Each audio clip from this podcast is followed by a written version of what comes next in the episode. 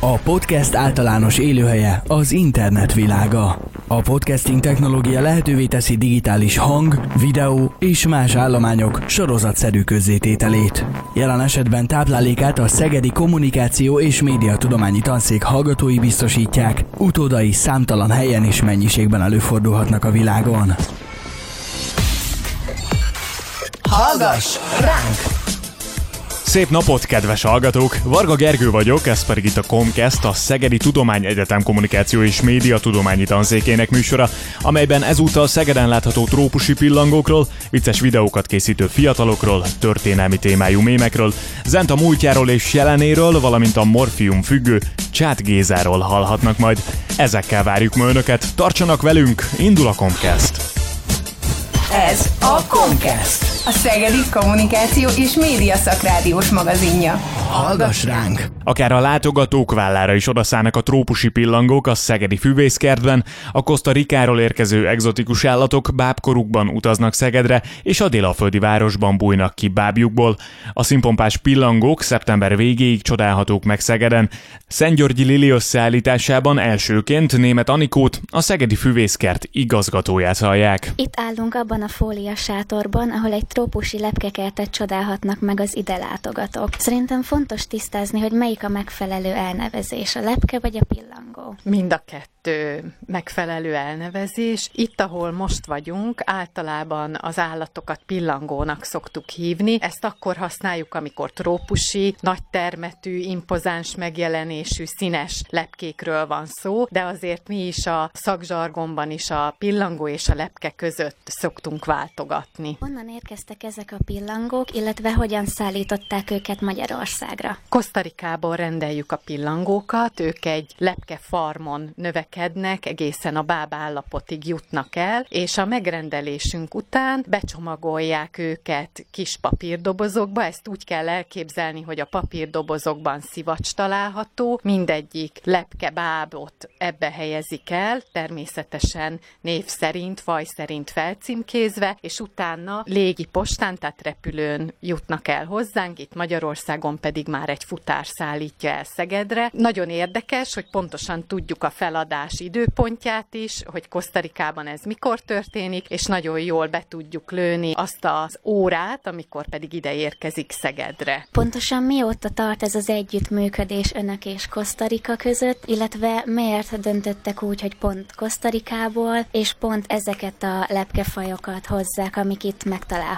Az a helyzet, hogy Európa szerte ez egy nagyon bejáratott módszer, ez a lepkefarm is Kosztarikában azért jött létre, hogy a világ minden tájára szállítsák a lepkebábokat. Nálunk most már négy éve van trópusi lepkekert, és azóta minden nyári hónapban érkezik egy-egy szállítmány. Annak idején természetesen mi konzultáltunk olyanokkal, akik máshol tartanak ilyen lepkéket, és ők ajánlották, hogy Kosztarikából nagyon megbízhatóan érkeznek a szállítmányok, nagyon szépen túlélnek a bábok is, tehát miután megérkeztek hozzánk, azután ők szépen kibújnak, és valóban nagyon megbízható ez a partner. Azt is tudni kell, hogy általában ezek az állatok Kosztarikában és a trópusi vidékeken védettséget élveznek, tehát kifejezetten engedéllyel szaporítják őket ezen a lepkefarmon, ők erre specializálódtak, és így érkezhetnek hozzánk a bábok.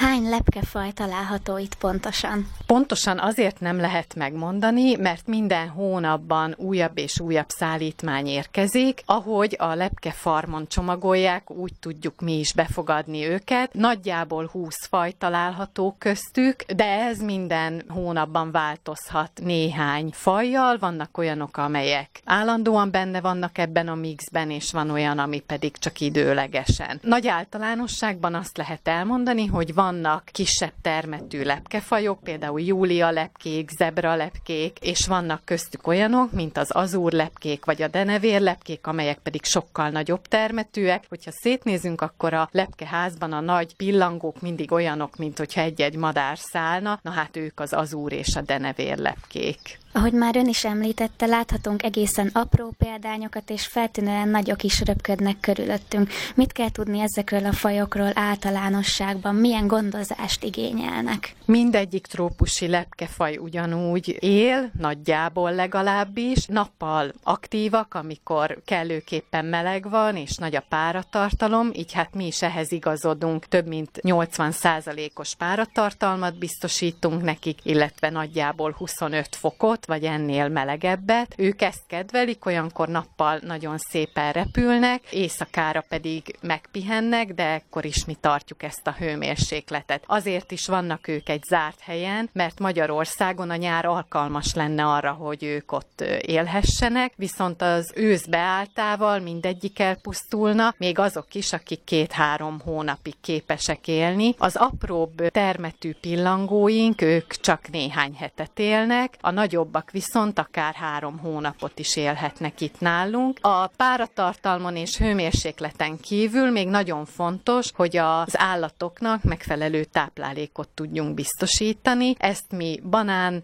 narancs kihelyezésével, illetve mézes víz kihelyezésével oldjuk meg. Vannak olyan lepkeltetőink, ezek a szép színes tányérok, amelyeken a gyümölcsök és a méz megtalálható, ezekből táplálkoznak ők. A gondozóknak sikerül sikerült igazi trópusi környezetet varázsolniuk egy egyszerű fólia sátor alá. Mire kell figyelni egy ilyen lepkekert kialakításakor? Gondolok itt elsősorban a különféle növényekre, amikből nektárhoz jutnak a lepkék, illetve egy kisebb tavat is kialakítottak számukra. Ennek van valamilyen jelentősége a lepkék számára, vagy inkább csak díszítő elemként szolgál? Mindkettő. A látogatóknak nagyon jól esik, hogyha egy trópusi környezetet látnak, a lepkéknek pedig ez létfeltétel feltétel. Mi itt azokat a növényeket mutatjuk be és helyeztük el, amelyek a trópusokon is megtalálhatók, sőt, táplálék növényként is szolgálnak a lárvák számára, úgyhogy nálunk, hogyha valamelyik lepke szaporodik, akkor az egészen a kifejlődött állapotig el tud jutni. Volt is már erre példa, hiszen például a citrusfélék vagy a golgota virágok, bizonyos banánfélék jó táplálék növényei is ezeknek az állatoknak. A lárvák larvák magát a zöld lombozatot fogyasztják, viszont a kifejlődött pillangók, ők a nektárt nyalogatják, ezért olyan virágos növényeket is helyezünk el, amelyek kifejezetten kellemes, édeskés illatot árasztanak, és nagyon vonzóak a lepkék számára. A tó az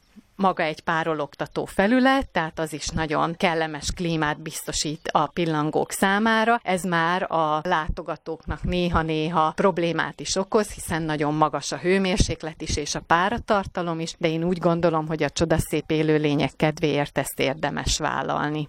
Nagyon meleg és párás a hőmérséklet itt a fóliasátorban. Milyen eszközökkel vagy berendezésekkel biztosítják számukra azt, hogy megfelelő hőmérséklet között tudjanak itt élni? Tavasz végén, nyár elején, amikor érkezik az első szállítmány, akkor itt bizony nekünk még fűtenünk kell. Ezt szerencsére meg tudjuk oldani, hiszen télen ezt a fóliasátrat teleltető sátornak használjuk, dézsás növényeinket teleltetjük itt. Később viszont, ahogy megkezdődik Magyarországon és itt Szegeden, a napfény városában a nagy meleg, akkor már inkább a szellőztetésre kell koncentrálnunk, úgyhogy a nyitható ablakokkal ezt is meg tudjuk oldani, amikor amikor szükség van rá, akkor fűtünk, amikor pedig szellőztetés kell, akkor meg megpróbálunk hűteni.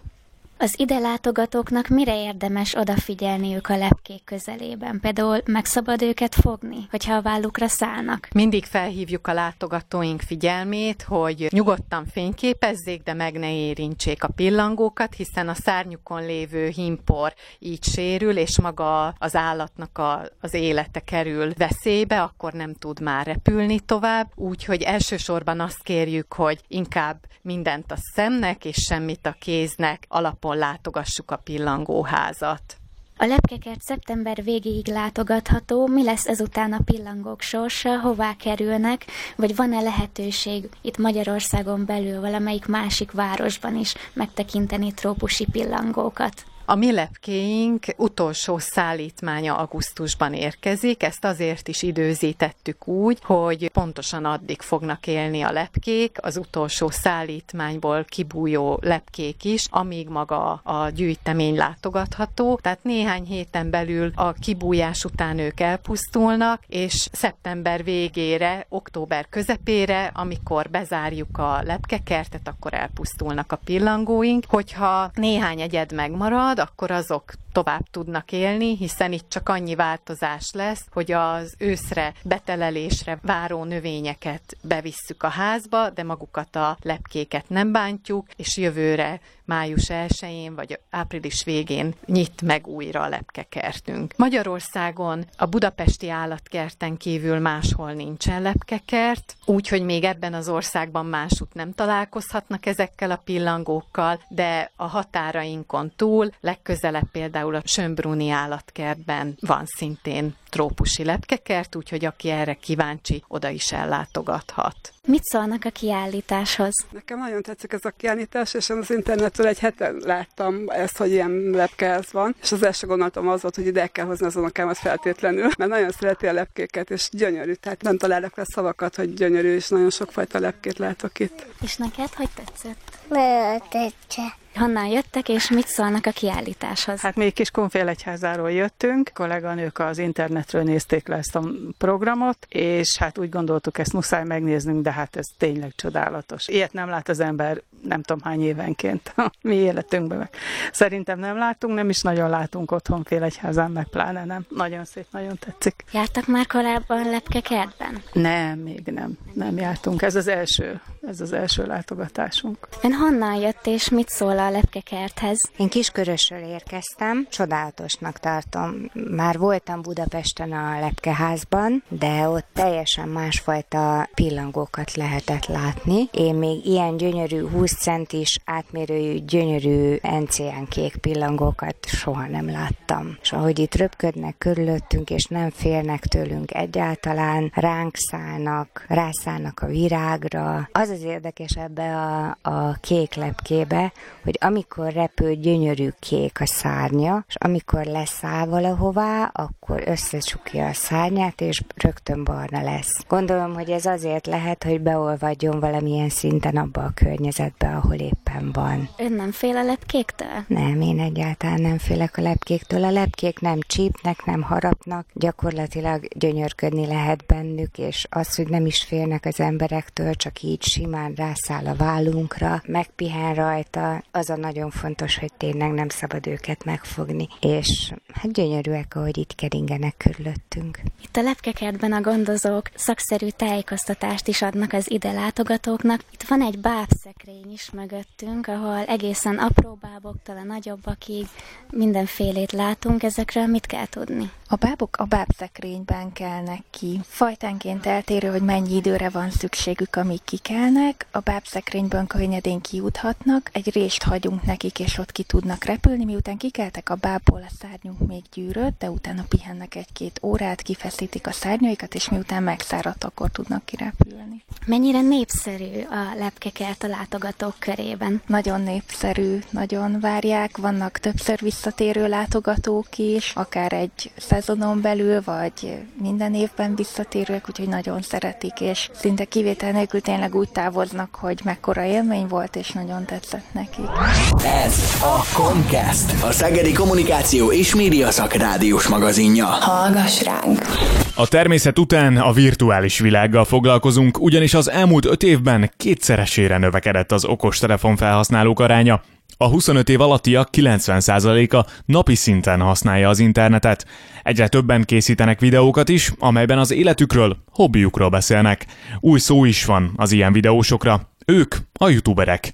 Videóikat akár több százezren megnézik. Sokan közülük már ebből élnek.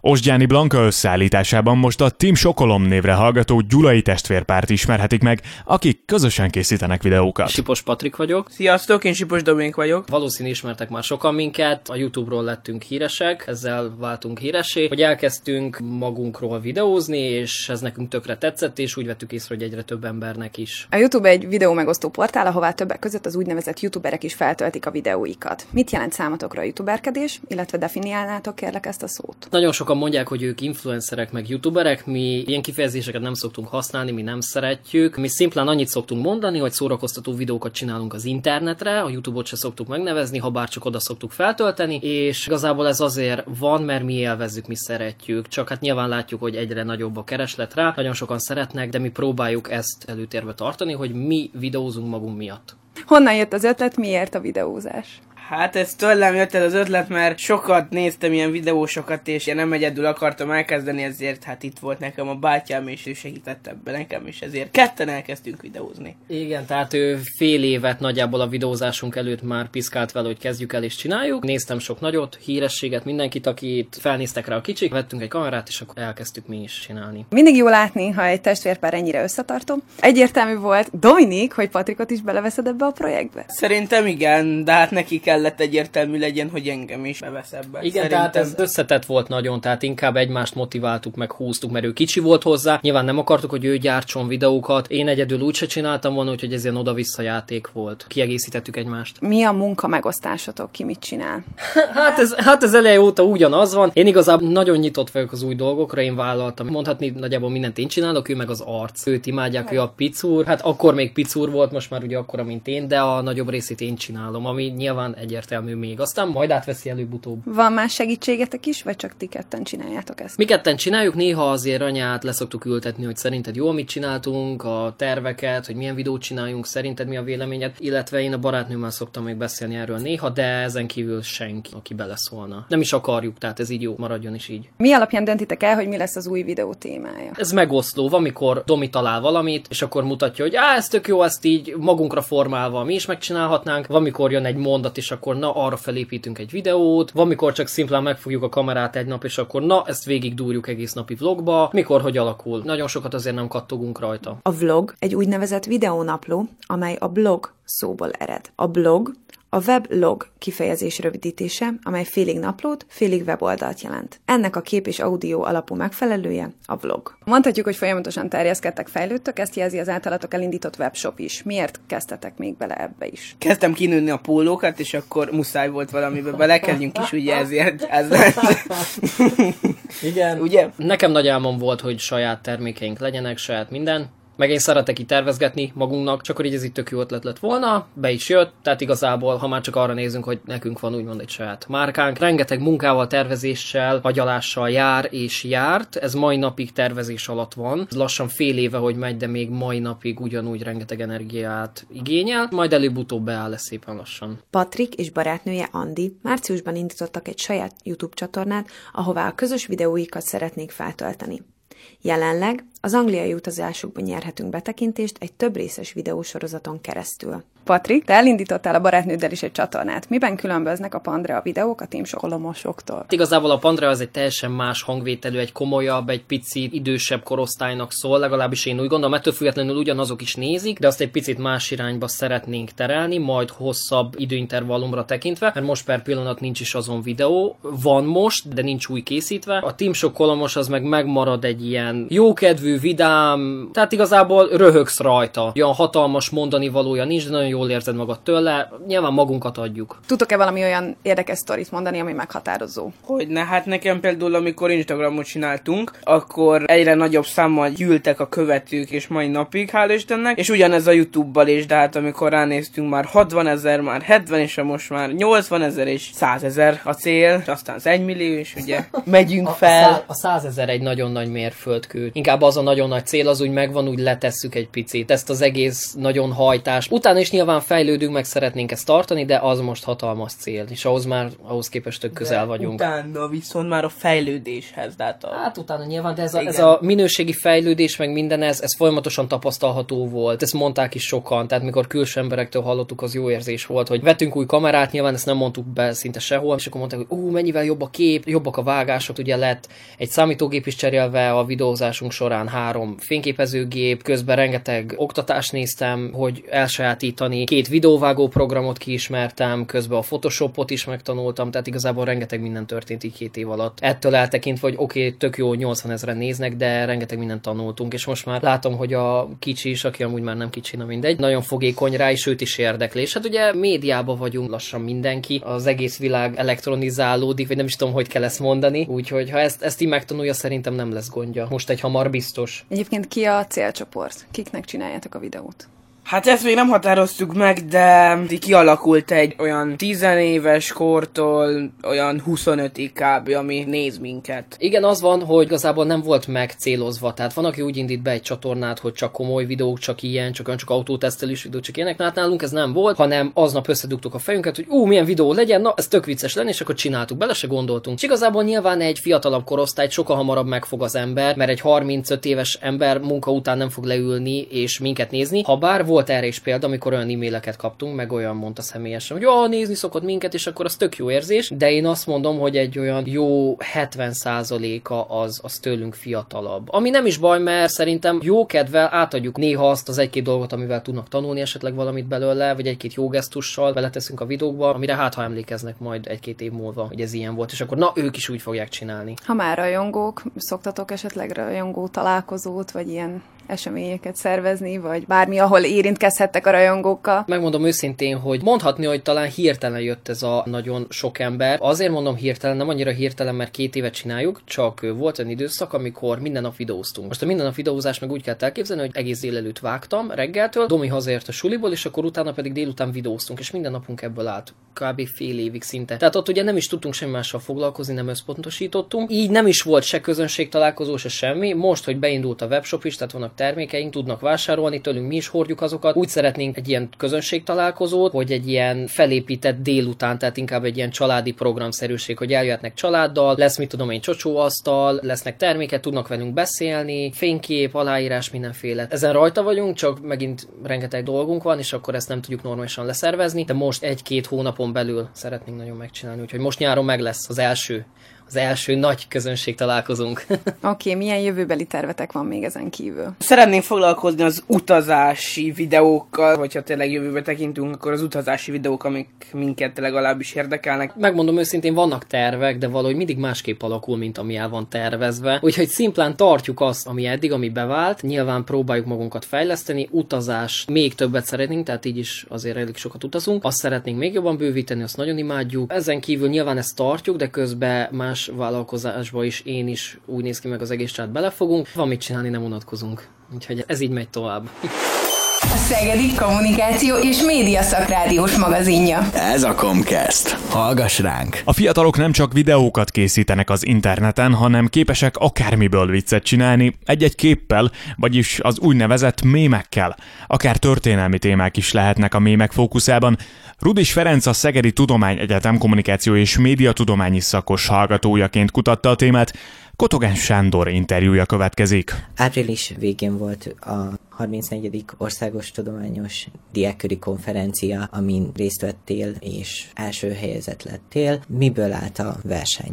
Ugye az Országos Tudományos Diákköri Konferenciának a lebonyolítása az úgy történik, hogy ősszel vannak kari szinten a helyi tudományos diákköröknek az ülései. Kommunikáció média tanszéken is volt egy ilyen ülés november végén. Ezen a szakhallgatói vettek részt. Egészen pontosan öt hallgató adta elő a témáját, ekkorra még nem kellett elkészíteni a TDK dolgozatokat, majd aztán január 8-ára meg kellett tenni ezt, fel kellett tölteni egy online felületre, és aztán április elején érkeztek meg a bírálati pontszámok, amelyek alapján megtudtuk azt, hogy részt veszünk-e az országos megmérettetésen. Hál' Istennek mondhatom talán nagy képűség nélkül, hogy nem volt kérdés az esetemben az, hogy részt fogok venni az országos megmérettetésen, hiszen nagyon jó pontszámokat kaptam. Április 24-e és 26-a között volt Gödöllőn, a Szent István Egyetem egyik kampuszán. A verseny ott az országos fordulón abból állt, hogy mindenkinek egy 15 perces előadást kellett tartani, nagyjából be kellett mutatni bemutatni a dolgozatát, a dolgozatának a témáját, szerkezetét, és prezentálni azokat a tudományos eredményeket, amelyekre a dolgozat végül jutott. Az előadásokat aztán pedig egy 10 perces vita követte. Minden előadást egy három főből álló szakmai bizottság hallgatott meg, és az előadások után ők feltették a kérdéseiket. Hozzám is érkeztek kérdések, ezekre reagálnom kellett. Az előadásokra kaptunk pontokat, és a bírálati pontokból és az előadásokra kapott pontokból állt össze aztán a végeredmény, és hál' Istennek sikerült a versenyt megnyernem. Mi volt a témád, mivel készültél? Elsőre egy picit bagatelnek tűnik a témám, de azt gondolom egyébként, hogy nagyon fontos ilyen jellegű témákkal is foglalkozni. Én humoros, rákosi, Kádár, Hitler ábrázolásokkal foglalkoztam, elsősorban internetes mémeket vizsgáltam. Arra voltam kíváncsi, hogy vajon a fiatal generáció ezeken a mémeken keresztül mit szeretne a tudtunkra adni, mit szeretne kifejezni, és mit árul el annak a fiatal generációnak az emlékezeti kultúrájáról, amelynek egyébként én is a tagja vagyok, vagy hát mondhatom, hogy mi is a tagjai vagyunk. Az, hogy hogy Rákosin, Kádáron, Hitleren is nevetni tudunk, kiparodizáljuk, és már egészen máshogy viszonyulunk ezekhez a korszakokhoz, az egész 20. századhoz, mint mondjuk a korábbi generációk. Én elsősorban ezt vizsgáltam, és mondhatom, hogy egy nagyon komoly szakirodalmi áttekintés előzte meg a munkát. Ezeket a pontokat aztán bele is építettem a dolgozatba, elsősorban a humorelmélettel foglalkoztam, és azzal, hogy mit fejezhet ki a nevetés. És azt találtam az irodalomban, hogy a nevetés során mindig egyfajta fölény szituáció generáció teremtődik meg, és a fiatal generáció a humoros történelmi ábrázolásokkal talán azt szeretné kifejezni, hogy már fölé kerekedett ezeknek az időszakoknak, nem érinti ez őket, hiszen egyébként valóban nem érinti őket. Kinevetik a múlt hibáit, azt, ami a 20. századi történelmünk során nem úgy sikerült, ahogy szerettük volna, és a nevetéssel talán azt is tudtunkra akarja adni a fiatal generáció, hogy még egyszer a múltnak ezeket a hibáit nem szeretné elkövetni. Volt-e esetleg más téma, ami érdekelt, vagy amint megtaláltad ezt a témát egyből, úgy gondoltad, hogy ez lesz az? Őszelején kezdődött egy ilyen nagy brainstorming, hogy milyen témából is írjam a dolgozatomat, hiszen azt már úgy eldöntöttem nyár közepe körül, hogy szeretnék ezen a versenyen részt venni, és aztán egyszer csak fölkeltem reggel is valahogy eszembe jutott, hogy ezekkel a képekkel, ezekkel az internetes mémekkel valamit talán a médiatudomány is tud kezdeni. Én egyébként az első diplomámat történelem szakon szereztem, és most ugye kommunikáció kommunikációs végzős hallgatóként ülök itt, és kommunikációs végzős hallgatóként vettem részt ezen a versenyen is, és szerettem volna a történelem szakon és a kommunikáció szakon szerzett ismereteimet ötvözni. Úgy gondoltam, hogy a humor és a történelem összefüggése, az internetes mémek vizsgálata az talán alkalmat adhat erre, úgyhogy nem nagyon volt más téma, ami eszembe jutott, sőt nehéz volt megtalálni a témát, de egy ilyen hirtelen ötletből született meg ez a dolgozat, és aztán az előadások is ugye ebből a témából készültek. Fogsz még ezzel a témával foglalkozni? Esetleg a szakdolgozatod is hasonló témában fogod majd megírni? Talán annyit még elmondanék, hogy ezzel az egész témával én nem csak a Tudományos Diákköri Konferencián vettem részt, hanem részt vettem a Szegedi Tudományegyetem által szervezett prezentációs versenyeken is. Itt a helyi karifordulót azt megnyertem, és az egyetemi prezentációs verseny döntőjén pedig második helyezett lettem. Úgyhogy talán mondható az, hogy amikor a TDK döntőre került sor, akkor már gyakorlott előadó voltam, legalábbis ennek a témának a vonatkozásában. A szakdolgozatomat ebből a témából témából írtam, egészen pontosan ezt a dolgozatot adtam be, hiszen erre lehetőség van. Egyébként mindenkit bíztatnék arra, hogy TDK dolgozatot írjon és vegyen részt ezen a versenyen, mert legalább ősszel megcsinálja a szakdolgozatát is, és tavasszal már nem kell ezzel foglalkoznia. Gödöllön milyen élményeid voltak? Nagyon izgultál esetleg? Hogy nézett ki igazából ez az egész verseny? Én soha nem voltam még egyébként a Gödöllői Szent István Egyetemnek a kampuszán, és meglepett az, hogy mekkora épület együttesről van szó. Gödöllő Gödöllőn belül majd, hogy nem azt lehet mondani, egy kisebb fajta település, amely elkülönül a várostól. Magán a versenyen annyira nem izgultam, talán köszönhető ez annak, hogy nem először adtam már elő ezt a témát. Az mégiscsak valamekkora izgalmat azért okozott, hogy ezúttal egy olyan szakmai bizottság előtt kellett előadnom, amely a médiatudomány felől érkezett, úgyhogy ezúttal szakemberek hallgatták ezt az előadást, és szerencsére ők is úgy ítélték meg, hogy ez egy jó téma, jó előadás, hogy jó előadó vagyok, és jó pontokat kaptam tőlük. Az előadásomra április 24-én szerdán került sor, az eredményhirdetés viszont csak 26-án délelőtt előtt volt, úgyhogy gyakorlatilag másfél napig ott a kampuszon pihentünk a többiekkel, és ugye nem csak egyedül érkeztem erre a versenyre Szegedről, többen voltunk a bölcsészkarról, és egy ilyen osztálykirándulás feelinge is volt az egésznek, ami nagyon jó élmény volt. Tehát én az előadásomon már a versenynek a kezdetén túl voltam, és aztán beültem másoknak az előadására, hallgattam azokat, valamennyire beszélgettünk is azokról, és egy-két barátságot is kaptam ettől a három naptól. Csomó embert megismertem, és jó volt ebben a szakmai közösségben létezni, ott lenni, hiszen a társadalomtudományi szekció volt Gödöllőn, és gyakorlatilag az országnak a legnagyobb társadalom kutatói is ott voltak, meg a hallgatók között nyilván olyanok is voltak, akiknek a neveit majd évtizedek múlva valószínűleg meg fogjuk ismerni, hiszen azért azt talán mondhatom, hogy az Országos Tudományos Diákköri Konferenciának a megnyerése, vagy egyáltalán az, hogy valaki részt vesz ezen a versenyen, az belépő a tudományos pályára, belépő a tudományos karrierbe, és most én úgy gondolom, hogy én is valami ilyesmiben tervezem a jövőmet. Más tudományos kérdésekkel esetleg foglalkozol-e? Valamilyen újabb téma esetleg felütötte el már a fejét? Ezt az internetes mémes kutatásomat én nagyjából befejeztem azzal, hogy szerepeltem az Országos Tudományos Diákköri Konferencián, viszont a kommunikáció média tudományi tanszék benne van egy másik pályázatban is. Ez egy egészen más témával kapcsolatos pályázat. Mi a kutatócsoportunkban, egyébként ketten vagyunk benne Tóth Benedek tanárúrral, egészség, betegség fogalmaknak a társadalmi konstrukciójával foglalkozunk. A 19. századi magyar sajtóban nézünk meg cikkeket, amelyek azt a kérdést boncolgatják, hogy hogyan maradhatunk egészségesek, vagy hogyha betegek lettünk, akkor mi a teendőnk. Ennek a pályázatnak az a célja, hogy a médiatudományi tanszéknek a munkatársai egyfajta folyamatot mutassanak be. Egészen elindulunk a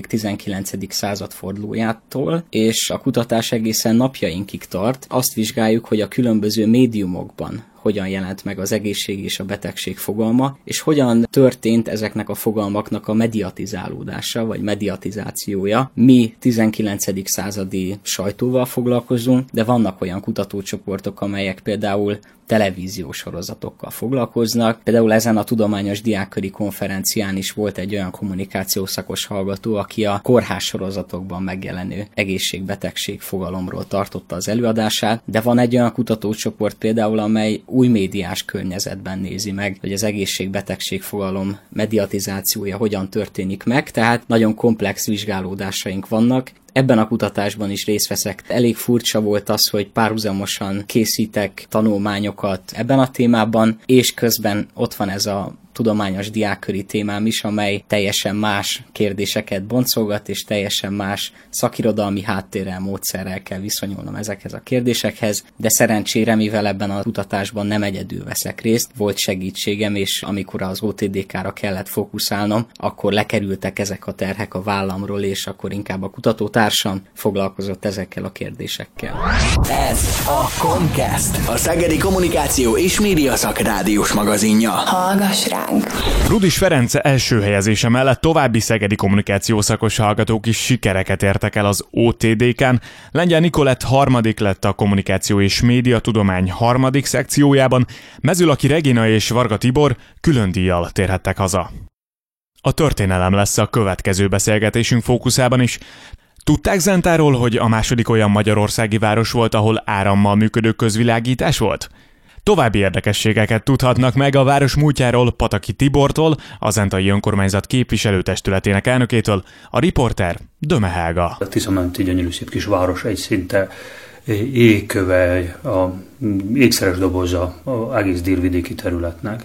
Már ősidő óta lakott volt, és ez normális, hogy miért, hiszen a Tisza folyó itt volt, és itt egy jelentős átkelőhely volt a folyón. Először okmányokban a 13. században említik, 1216-ban, és akkor, mint település, már egy gazdag települést említik. Egyébként, ha jön egy turista, hogy valaki azt mondja Zent, akkor persze a világ történelmi eseményről, zentei csatáról fognak róla megemlékezni, és honnan tudják az emberek. Az Árpád korban is fejlődött és megerősödött, és hát az a 13. században azután a budai káptalanhoz tartozott. Zenta mindig hát árgú szemekkel és figyelő szemekkel nézte Szegedet, mindig ez volt, ez a város volt a riválisunk. Azután konfliktusba, sőt nem, hogy konfliktusba, fegyveres konfliktusba is keveredett a két város, Mátyás király idején ezért egyébként 1475-ben Szeged, mint szabad királyi város, önállósággal rendelkezett, hát pontosabban hát adómentességet is élvezett, és ugye szerémségbe, művész nevén Fruskagórán, vagyis magyarul Tarszal hegységbe voltak boraik és pécészetei és ugye szőlei, és a szegediek onnan hozták fel a bort.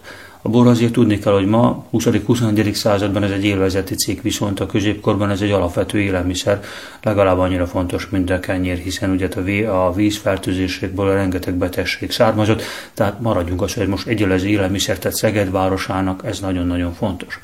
Zentek viszont megállították, és szegedieket adófizetésre próbálták volna rákényszeríteni.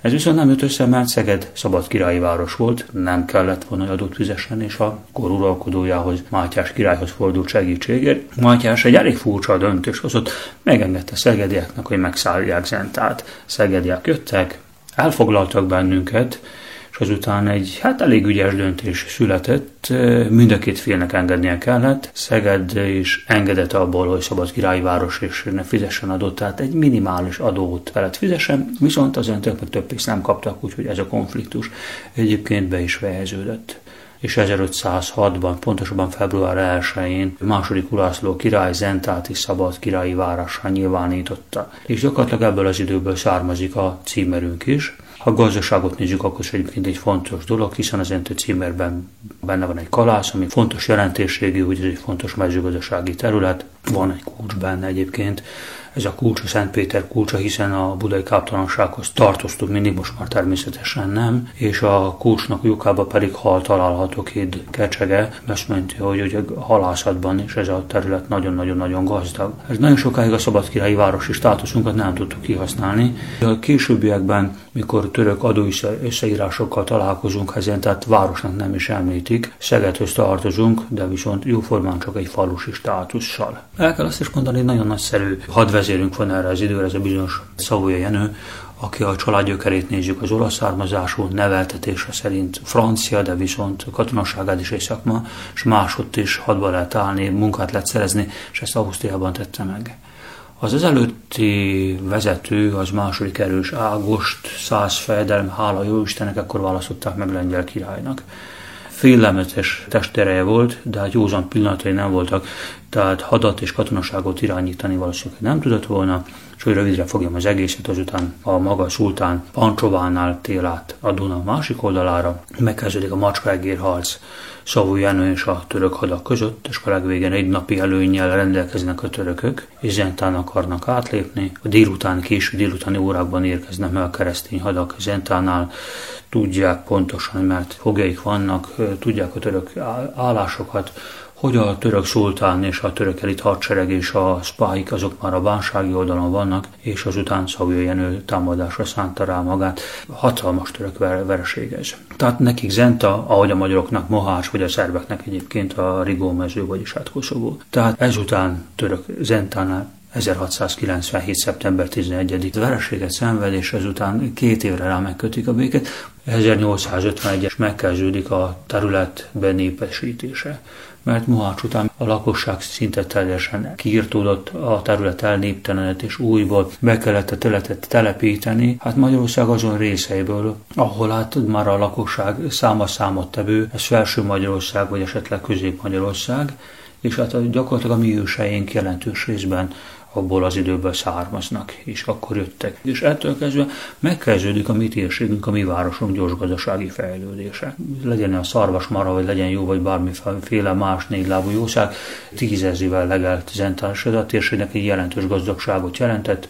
Malomipar is fejlődött, és hát fejlődött egyébként a kézműipar is. Sokáig tart, jön azután majd a 19. század, és városunk abban is jeleskedik. Városi kaszonőt fognak Zentán alapítani már 1830-ban, tehát ez egy nagyon ritka alkalom. Azután elég gyorsan gyermekóvót, óvodát is létesítenek. Az Ente gimnázium történetes igencsak jelentős, meg egy pár év múlva 150 éves lesz, és ez a fejlődés úgy jelentős az egész 19. században.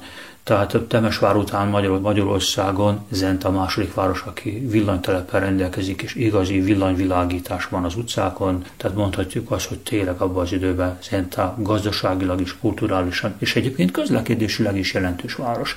Mert az első fahídunk 1873-ból való, azután legvégén összedőlt, és azután vasít volt egészen sokáig a második világháborúig, hiszen amikor második világháborúban a magyar hadak bevonult, akkor a visszavonuló királyi hadsereg azután felrobbantja ide, sokáig azután híd nélkül maradt a város, de viszont a zentai tiszai átkelés nagyon fontos, mondom mindenféle közlekedés szempontjából, úgyhogy várni kellett még egy néhány évtizedet, és egészen pontosan 1963. május 19-én fogják átadni a zentai hidat. Ránk köszöntött a 20. század. Ami a városunkban történik, az, hogy hát egy baleset. 1911-ben egy nagy tűzvész van, és abban a tűzvészben lég a templom, ami a partban volt, és a zentai régi városháza azon a honatják nagyon gyorsan döntés hoztak, és egy, egy nagyon csodálatos kis városházát hoztak létre, ami mai napig is itt áll, és hogy díszíti a, a Zenta város belterét. Azt elmondhatjuk akkor, hogy Zentának jelentős múltja van, viszont mi a jelenlegi helyzet? Tehát mostanában, ha történtek felújítások? A második világháború után az Zentát azért a gazdasági fejlődés elkerült. Nem véletlenül szándékos volt a hatalom szempontjából. Azután a 60-as években megkezdődött egy gazdasági pörgés, az úgy jellemző volt főleg a 70-es meg a 80-as évekre, de hát azt hiszem mindenki számára világos, hogy a Balkán háborúk ránk köszöntöttek, és a Balkán háborútól ez az ország, vagy a régió, vagy a város egy tényleg visszafelődött, vagy inkább fejlődésben stagnált. Volt egy gazdasági válságunk ebben az országban, Európában is mindenütt, és most mindenfelé gazdasági fejlődés van.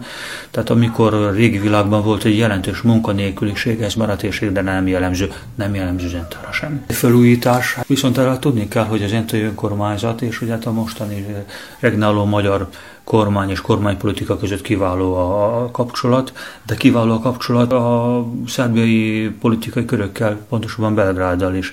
És most mondhatni, hogy a város ebből mind a kettőből, mind a két részről profitált.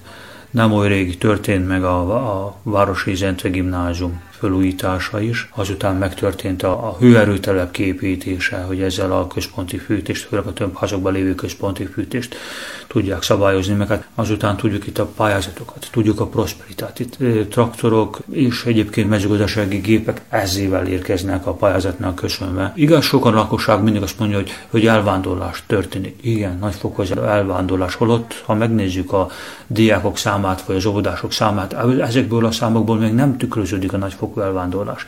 Úgyhogy ilyen, ez, ez a jelent, tehát az egészségházat is teljes mértékben felújították.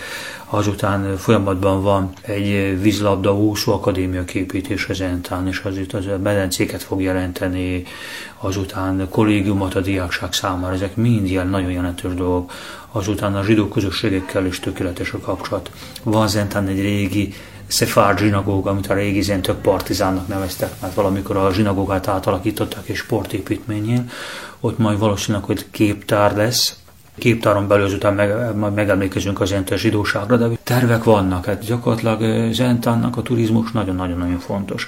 Törökország azután a csatára tekintettel szeretne egy zentő csata emlékparkot létrehozni az egy nagyon jó dolognak tartom én személy szerint. És azután hát a múzeum is egyébként kitűnő. A Városházának van egy tornya, és a toronyban is múzeumot hoztunk létre. Lépcsővel föl lehet menni, város meg lehet tekinteni. Most rendeződik a Városháza újra festése. 50 éve működött a cukorgyár, és nem olyan régen ez bezárt. Esetleg bármilyen ö, ipari fejlődés várható még? A cukorgyár története ez egy sajnálatos dolog, de viszont a város fejlődése nem a cukorgyártól függ. Én is, ír, is érzékenyen kötődve vagyok, hiszen az édesapám az egész munkáját a cukorgyárban dolgoztam. Viszont annyit tudni kell, hogy hát magántulajdonban volt, tehát cukorgyárnak tulajdonosa van, vagyis pontosan volt, ezért ebbe a város nem szólhat bele a város mindent elkövetett, sőt nem oly régen még ukrán féllel is tárgyalás folyt, viszont Zentának azért van ipari parkja. Különböző vállalatok megjelennek, és egyébként hát meg is jelentek. Hát nézzük csak meg, itt van a Tisza, ahogy mondják népies nyelven, autókábelgyár, és itt kábelokat gyártani, és hát nem csak zentiak dolgoznak, itt bánságban autóbusszal hozzák a munkásokat, és nagyon sok munkása van neki, úgyhogy van is olyan lehetőség, hogy egyéb már cégek is megjelennének, most meg viszont az a gond, hogy alig találunk munkaerőt. Van fejlődés, vannak, vannak beruházások, hát most majd meglátjuk, hogy jövőben mi történik szerintem. a Szegedi Kommunikáció és Média Szakrádiós magazinja. Ez a Comcast. Hallgass ránk! Maradunk a vajdaságnál, száz éve hunyt el egy író, a szabadkai származású Csát Géza. Szajbéli Mihály most 30 év után újra könyvet írt Csátról. A Szegedi Tudomány Egyetem Kommunikáció és Média Tudományi Tanszékének tanára azt mondja, a három évtized kutatásai alatt sikerült kiismernie Csát Gézát, és ma már tragikusnak látja a morfium függő feleséggyilkos írót, orvost. Rudis Ferenc interjúja. Ősszel, szeptember 11-én lesz Csát Géza halálának a századik évfordulója, és ugyan nem biztos, hogy éppen szeptember 11-ére, de valamikor ősszel és az évforduló kapcsán jelenik majd meg egy eléggé terjedelmes monográfia, amelyet az elmúlt bő egy évben írtam Csát Gézáról. 1989-ben, jól tudom, pontosan 30 évvel ezelőtt már megjelent egy Csát Géza monográfiája. Ez a mostani miben lesz más, mi az apropója ennek a kötetnek? Akkor, amikor az első Csát monográfia készült, akkor a forrásanyagoknak a jelentős része még nem volt hozzáférhető. Ugye Csátnak a recepció története az akár külön könyvet érdemelhetne a sikeres indulástól, a nyugat első száma vele indult, ott jelent meg az éjszakai esztétizálás című írás a nyugatnak a legelső számában, aztán utána a kötetek, aztán utána a halál, az elhallgatás, a róla szóló beszédnek a megszűnése, és aztán a 60-as évektől kezdve Illés Entérének, Dér Zoltánnak jó, a jó voltából újra megjelentek a könyvek, és a 80-as évek eleje felé már úgy kezdett az érdeklődés csát felé fordulni, és akkor kértek meg engem akkor a gondolatkiadótól még arra, hogy írjak egy kis monográfiát Csát Gézáról a Nagy Magyar Írók sorozatba, aminek én akkor megírtam a szinopszisát, aztán visszakaptam egy év múlva, hogy mégis úgy gondolják, hogy Csát Géza nem elég nagy magyar író. Aztán három év múlva jelentkeztek, hogy most már úgy gondolják, hogy Csát Géza mégis elég nagy magyar író, és akkor ezt megírnám-e. És akkor én összeszedtem azt az anyagot, ami akkor hozzáférhető volt, de akkor még nem voltak hozzáférhetők a naplók, és nem volt hozzáférhető a levelezés. Nem volt kötetben kiadva a kritikusi, novellaírói, zenekritikusi tevékenységének a bő fele, háromnegyede, tehát egy viszonylag korlátozott anyagból lehetett dolgozni, illetve hát azt, ami nyomtatásban megjelent lapokban, folyóiratokban, azt természetesen összeszedtem, de azt, hogy, hogy körülbelül három vastag kötetnyi napló és négy vastag kötetnyi levelezés van kéziratban, azt akkor nem tudtam.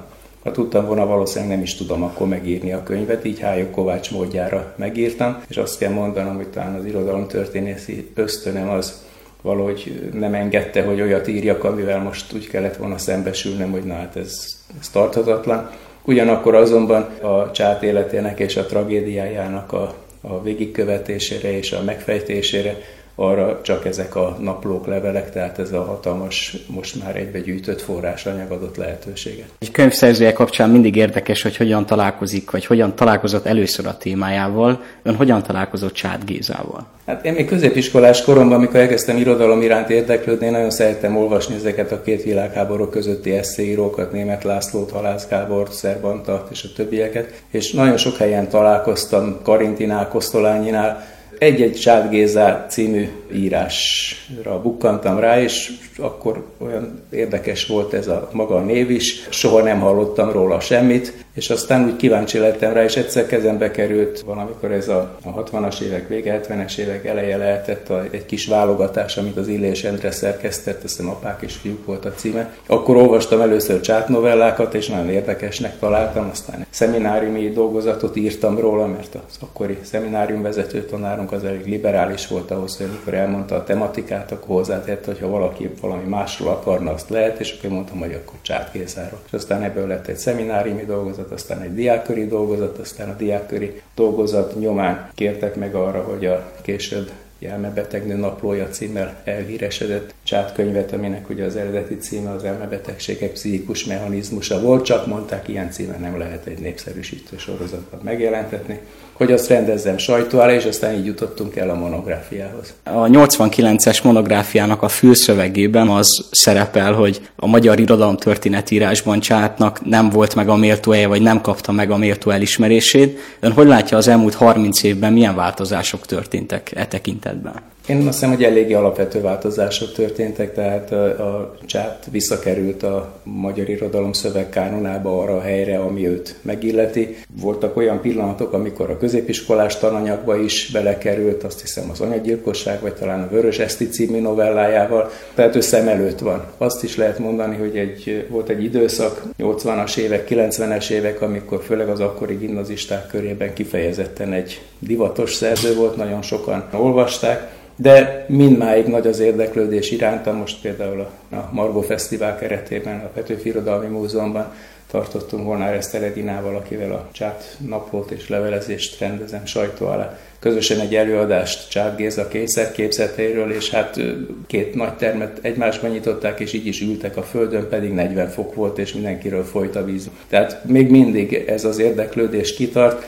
Nyilván ez, ez szól a morfiumnak, szól a, a, a tragédiának, a, a feleséggyilkosnak, de szól a, a, a sokoldalúan képzett művésznek, a zeneszerzőnek, a, az írónak, az előadó művésznek, a zenekritikusnak, tehát egy nagyon érdekes és furcsa egyéniség, nagyon titokzatosnak tűnt hosszú ideig. Én úgy látom, hogy most már számomra nem titokzatos, inkább tragikus. És ön egyébként hogy látja a 20. század elejé magyar irodalmat tekintve, hol van Csác helye, hol helyezhető el? Hát a, a töredékben marad Zseni. Töredékben marad Zseni. Én mindig azt szoktam mondani, hogy, hogy neki nehezebb volt, mint Kosztolányinak. Ugye Kosztolányi neki az unokabátja volt, és nagyon közeli baráti viszonyban is volt, tehát nem egyszerűen rokoni viszony, hanem bensőséges baráti viszony is kialakult közöttük. Kosztolányi ugye a 20. század legnagyobb magyar írói, költői között van a helye, de neki nem volt kétsége a fölött, hogy ő író vagy költő lesz. Beiratkozott a bölcsészkarra, írónak, költőnek készült. Ha ez netán nem sikerült volna neki, akkor nyilván tanár lett volna. De neki nem volt más alternatívája. A csátnak viszont nagyon sok alternatívája volt, mert ő zeneszerzőnek is készülhetett volna, festőnek is készülhetett volna, készült is. Tulajdonképpen előbb készült zeneszerzőnek és festőnek, sőt előadó művésznek is, mint írónak. De ennek következtében, hogy ez a tehetsége ilyen sok irányú volt, egyik területen sem mélyült el igazán, és azokat az alapvető mesterségbeli tudásokat, amiket egy zeneszerzőnek, tudom, az összhangzattant, vagy egy festőnek bizonyos technikai ismereteket meg kell szereznie, ezeket nem szerezte meg, mert mindig haladt tovább és más területeken is próbálkozott, és talán éppen azért lett író, mert ahhoz kell a legkevesebb ilyen akadémikus előismeret. De ebbe a, a, a rendkívül tágra nyitott lehetőségek között voltak éppen ő egy idő után elveszett. Ugye Csád Szabadkán született, a pályája mégis inkább Pesten bontakozott ki, de tekinthető-e ő vajdasági írónak? Ami az ő szépirodalmi életművét illeti, az, az alapvetően és a legmaradandóbb részét tekintve az egészen biztosan vajdasági és szabadkai. Tehát ő, ő ugyan, a, mikor leérettségizett, attól kezdve a fő élettere az néhány évig, amíg egyetemista volt, addig Budapest volt, aztán pedig hát jött a világháború, és aztán utána a tragikus vég. De az az élmény, ami Szabadkán érte, a varázslókertje, a, a, a szabadka szépségeiről szóló írás, abból azt tűnik ki, hogy neki igazán a, a legbensőségesebb, legszenzibilisebb élményeket a Szabadka adta. És amikor Szabadkáról elment, és megismerkedett néhány évvel később, most már ezt is lehet tudni, hogy 1908. május-június a táján a pszichoanalízissel, akkor tájt mozdult át egy másik területre, és azt a típusú érzékenységet, amivel a varázslókertje novelláit meg tudta írni, és ugye a jelenségek mögé látni és szavakkal festeni, ezt a képességét aztán a pszichoanalízis megismerése következtében vesztette el leginkább, mert elkezdett tudatosan vizsgálódni a saját lelkének a mélyén is, és elkezdte zavarni azt, hogy ha ő az írásaiba kiadja saját magát, akkor abból őt lehet majd pszichoanalizálni, és ettől kezdve nem tudott úgy megnyilatkozni, ahogyan korábban. De addig, amíg ez a, ez a pszichoanalitikus műveltségnek a gátja föl nem merült, addig alapvetően Szabadkából építkezett. Palicsból, Magyar Kanizsából ez volt az ő művészetének az igazi táptalaja. Ugye egyébként Szabadkán született, de Szabadka körül, Kelebia körül halt is meg. Arról tud valamit az irodalom történet, hogy amikor kiszabadul 19-ben az elmegyógyintézetből, miért veszi Szabadka felé az irányt? Hát ő megszökött a Szabadkány volt akkor a, az elmegyógyintézetben, mert a, a felesége megölése után a Regőcihez közelebb eső Bajai Kórház elmegyógyintézetébe vitték, de a család kérésére szeptember elején, aztán pontosan szeptember 3-án áthelyezték a Szabadkai Kórház elmebeteg osztályára, és onnét szökött meg, és indult el Budapest felé. Nyilván a pesti barátait szerette volna megkeresni, de akkora már ő olyan mértékben eh, morfium által megzavart tudatállapotban volt, paranoiás kényszer gondolatokkal terhelten, hogy valószínűleg nem tudott volna logikus magyarázatot adni, hogy tulajdonképpen mit is akar és hova is megy. Ez a Comcast, a Szegedi Kommunikáció és Média Szakrádiós magazinja. Hallgass ránk! Ez volt a Comcast, a Szegedi Tudomány Egyetem Kommunikáció és Média Tudományi Tanszékének havonta jelentkező magazinja. Köszönöm figyelmüket riportereink Szentgyörgyi Lili, Osgyáni Blanka, Döme Helga, Kotogán Sándor és Rudis Ferenc nevében is. A műsor elkészítésében részt vett Pusztai Bertalan és Duránszkai Zsolt, a felelős szerkesztő Hegedűs Márk. Búcsúzik önöktől a műsorvezető Varga Gergő. Legközelebb szeptemberben találkozunk, de addig is visszahallgathatják korábbi adásainkat a mixcloud.com per comcast oldalon a viszonthallásra.